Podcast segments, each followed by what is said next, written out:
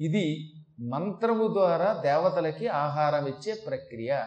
చాలామంది అన్నారు ఎన్నోసార్లు ధర్మ సందేహాల్లో అందులో వేసే నవధాన్యములో ఎవలో లేకపోతే అన్నమో నేతితో పాటుగా దేవతలకు ఎలా వెడుతుందండి? అగ్నిలో పడగానే అది కాలిపోతుంది కదా నల్లగా మాడిపోతోంది బూడిదవుతోంది పొగలేస్తోంది కదా అని అడిగారు పాపం.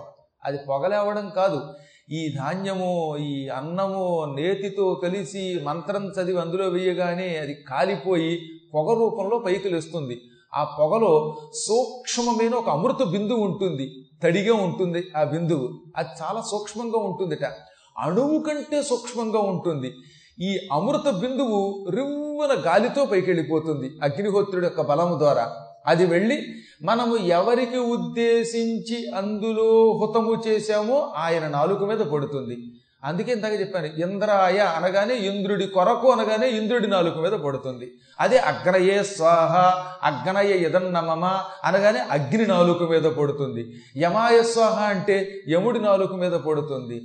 నిరుతయ స్వాహ అంటే నిరుతి యొక్క నాలుక మీద పడుతుంది. వరుణాయ స్వాహ అంటే వరుణుడి నాలుక మీద పడుతుంది. వాయవే స్వాహ అంటే వాయువు నాలుక మీద పడుతుంది. కుబేరాయ స్వాహ అంటే కుబేరుడి నాలుక మీద పడుతుంది. ఈశానాయ స్వాహ అంటే ఈశానుడి నాలుక మీద పడుతోంది. ఇలా మనం దిక్పాలకులను తలుచుకుని వేసే ఈ ఆహారము అంత చక్కని అమృతపు బిందువుగా మారి నాలుక మీద పడుతోంది. అప్పుడు వాళ్ళకి ఏమవుతుంది ఈ పెసరు పడగానే మంచి బలం వస్తుంది ఆకలి తీరుతుంది. ఒక క్యాప్సిల్ ఎంత కావాలండి? మందు లాంటిది అది వాళ్ళకి మళ్ళీ సంవత్సర కాలం భూలోక కాలమానం ప్రకారం సంవత్సరం దాకా అసలు ఆహారం ఎక్కర్లేదట. మిగతా వాళ్ళు యజ్ఞంలో చేయటం వల్ల వచ్చేటటువంటి బలం వాళ్ళు నిలవ ఉంచుకుంటారటండో ఇప్పుడు ఒక ఆయన యజ్ఞం చేశారనుకుందాం. మన శారదాపీఠంలో యజ్ఞం జరిగింది. ఈ యజ్ఞ ఆహారం ఈ పూట ఆహారంగా వాళ్ళకి వినియోగపడింది. వాళ్ళకి ఏడాది దాకా ఆకలేదు ఏది భూలోక కాలమానం ప్రకారం. మరి వెంటనే అదే సమయంలో ఇంకొక ఆయన యజ్ఞం చేస్తే ఇదంతా వేస్టా? వేస్ట్ కాదట. ఇది నాలుగు మీద పడితే వాళ్ళు దాన్ని దాచుకుంటారట మర్నాటి దాకా. పశువులు చూసారా మీకు? గడగడగడ తినేస్తాయి అంత. తినేసి ఏం చేస్తాయి? కడుపులోకి పెట్టుకెళ్తాయి. మళ్ళీ ఒక్కొక్క ముద్ద బయటికి తెచ్చుకుని నెమరేసుకుంటాయి ఈ నెమరేసుకుని శక్తిని పొందుతాయి.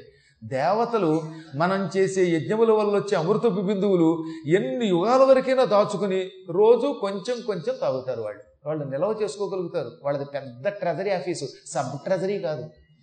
అందువల్ల ఏం బెంగెట్టుకోకర్లా ఒక్కళ్ళు ఒక రోజు యజ్ఞం చేస్తే రెండో వాడు కూడా చేస్తే ఈ రెండోది వ్యర్థం అవుతుందా అంటే ఎంత వచ్చినా దాచుకుంటారట. మనం డబ్బులు దాచేట్లా కట్టల కట్టలు అలాగే. కాకపోతే మన కట్టలు ఏ చెదలో పడితే ఎందుకు పనికి రాకుండా బుట్టపాలైపోతాయి. కానీ ఆ మహానుభావుల యొక్క తపశ్శక్తి వల్ల ఉపాసనా బలం వల్ల ఈ యజ్ఞముల యొక్క సారము అమృత రూపంలో నిలవ పెట్టుకుని వాళ్ళ దగ్గర ఒక పెద్ద ఉద్యానం ఉన్నదట. ఆ ఉద్యానంలో పెద్ద కొండ ఉంటుంది. అది బంగారపు కొండ. అందులో పడుతుందన్నమాట ఇది వెళ్ళి. వాళ్ళు దాస్తారు. దాని చుట్టూతో అగ్నిహోత్రుడు కాపలా కాస్తూ ఉంటాడు. పావులు ఉంటాయి అది మీకు ఆదిపర్వంలో కూడా చెప్పాను. వాళ్ళు మనం ఎవ్వరూ యజ్ఞం చేయనప్పుడు ఆ కొండలో ఉన్నదే తీసుకుంటారు. ఆ కొండలో ఉన్నది ఎప్పుడు కూడా తరగదు. కానీ యజ్ఞం చేస్తే మనకు లాభం చెయ్యకపోతే దేవతలు మన దగ్గర ఆహారం రాక వాళ్ళ నిలవ ఉన్నటువంటి కొండలో ఉన్న ఆహారం స్వీకరించటం వల్ల భూలోకం వాళ్ళకి వర్షాలు కురవు. మనం యజ్ఞములు చేస్తేనే ఈ అమృతం వాళ్ళ నాలుక మీద పడితేనే వాళ్ళకి సంతృప్తి కలుగుతుంది కలిగితేనే వాళ్ళు హర్షం పొందుతారు. హర్షం పొందితే వర్షం కురిపిస్తారు. అప్పుడు భరత వర్షం హర్షోత్కర్షంతో ఉంటుంది. అందుకని మనం యజ్ఞములు చెయ్యాలి. ఇప్పుడు అవన్నీ ఆగిపోయాయి. అందుకనే దేవతలు బాగా చిక్కిపోయారు పాడైపోయారు. అందుకని వాళ్ళు ఏమన్నారు అన్నమాట గురువు గారితో గురువు గారు యజ్ఞాలు లేవు ఇంకోటి లేవు మనం నానాయాత్ర పడిపోతున్నాం ఎంతకాలం మాకు ఈ కష్టం? అనగా ఆయన ప్రస్తుతం నేను ఏమీ చేయలేను నేనేమీ చేయలేకపోయినా చేసేవాడిని చూపిస్తాను. మనం త్రిమూర్తుల దగ్గరికి ఎడదాం త్రిమూర్తుల్ని ఒక చోట సమావేశపరుద్దాం. వాళ్ళ పాదాల మీద పడదాం. ఆ ముగ్గురే ఆ బ్రహ్మ విష్ణు మహేశ్వరులే ఇప్పుడు మనం తరించటానికి ఉపాయం చూపిస్తారు. తరణ ఉపాయం తరణోపాయం. తరణము అంటే గట్టెక్కుట. దేని నుంచి గట్టెక్కుట? ఆపదల నుంచి గట్టెక్కడం. ఆపదల నుంచి గట్టెక్కడానికి కావలసిన ఉపాయానికి తరణ ఉపాయం తరణోపాయం అంటాం అన్నమాట. తరుణోపాయం కోసమా? బండబూతులు పలిగితే వాళ్ళు ఉపయోగం లేదు. తరుణము అంటే యౌవనం. యువకుడు తరుణ యువకుడు తరుణి యువతి. వయస్సులో ఉన్నటువంటి వాళ్ళని మగవాణ్ణైతే తరుణ అంటారు స్త్రీని తరుణి అంటారు. అమ్మవారు ఎప్పుడు యువతీమణిలో ఉంటుందిట. అమ్మని ఎప్పుడు చూడండి మూడు పదులు ముప్పై ఏళ్ళ వయస్సు దాటనటువంటి నవయౌవనవతిగా ఉంటుంది. అందుకే అమ్మవారికి తరుణి తాపసారాధ్య తనుమధ్య తమోపహ ఈ నామాల్లో తరుణి అన్నారు. నిత్య ఆవిడ. మనం ఇవాళ ఉన్నట్టుగా రేపు ఉండగా చక్కగా పంతొమ్మిది వందల ఎనభై ఆరులో ఉపన్యాసం చెబుతున్నప్పుడున్న నా రూపాన్ని ఫ్లాష్ బ్యాక్ని ఫోటోల్లో చూసుకున్నాక ఇప్పుడు ఎంత బెంగ వస్తుందో కదా నాకు కదా నా శిష్యులకి. గురువు గారు ఇలా అయిపోయారే వండం పైగా నా గురించి నేను పట్టించుకోకపోయినా ఈ దిక్మాలు కూడా ఈ శిష్యులు ఉంటారు కదా. వీళ్ళు గురువు గారు ఎనభై ఆరులో అలా ఉన్నారు ఇప్పుడు ఇలా ఉన్నారు ఏమిటండి? అని కామెంటు. అందువల్ల కెలక్కండర్రా బాబు అన్నాను ఒకరోజు నేనే. కాబట్టి చెప్పచ్చు ఏంటంటే ఎనభై ఆరులో ఉన్నట్టుగానేమో రెండు వేల పదహారులో ఎలా ఉంటాడు? రెండు వేల పదహారులో ఉన్నట్టు ఎలా ఉంటాడు? కాబట్టి క్రమక్రమంగా రూపాల్లో చాలా మార్పు వస్తాయి. ఏదో మీలాంటి మహానుభావులు అమృతం తాగుంటారు అందుకే ఎప్పుడు చూసినా మా సత్యనారాయణ గారు చూడండి మూడు పదులు ముప్పై ఏళ్ళు దాటినటువంటి నలభై ఒకళ్ళు ఉన్నాడు. అది ఆయనకి భగవంతుడు ఇచ్చిన యోగం. అది ఎవరి యోగం వారిది?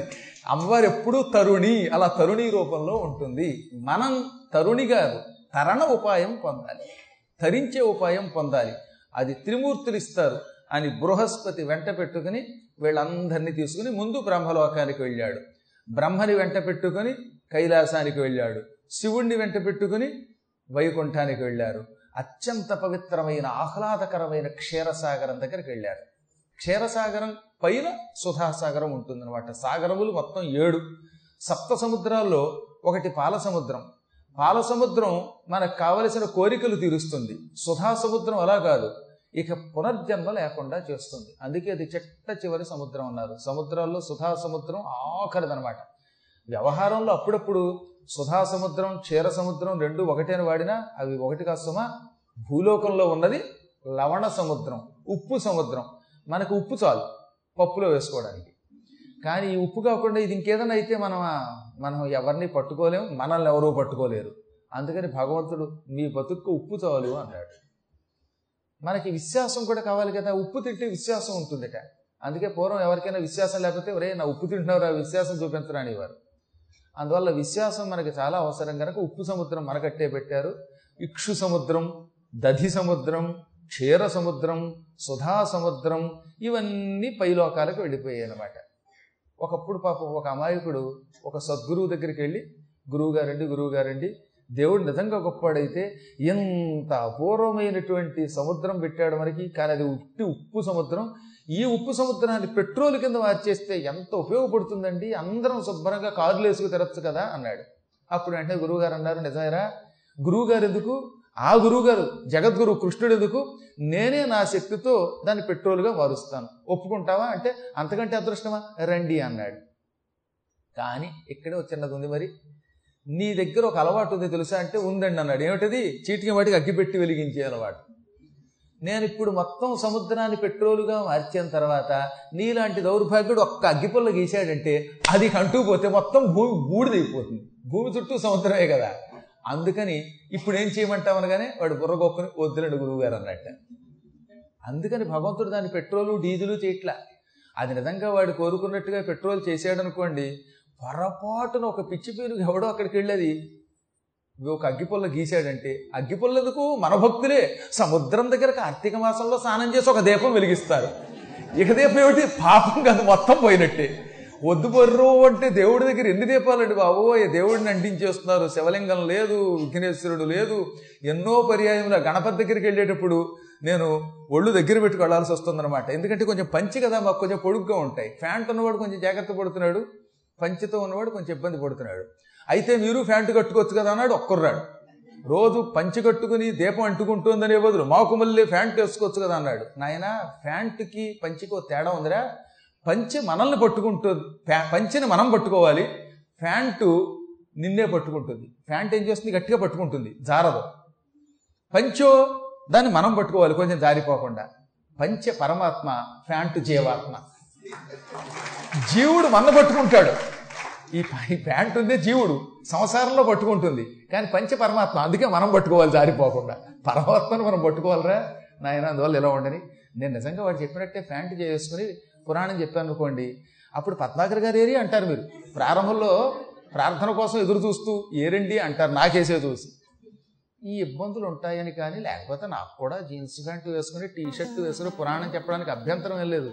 ప్రజలు ఇబ్బంది పడతారు. అభ్యంతరం ప్రజలకి నా కోసం కాదు.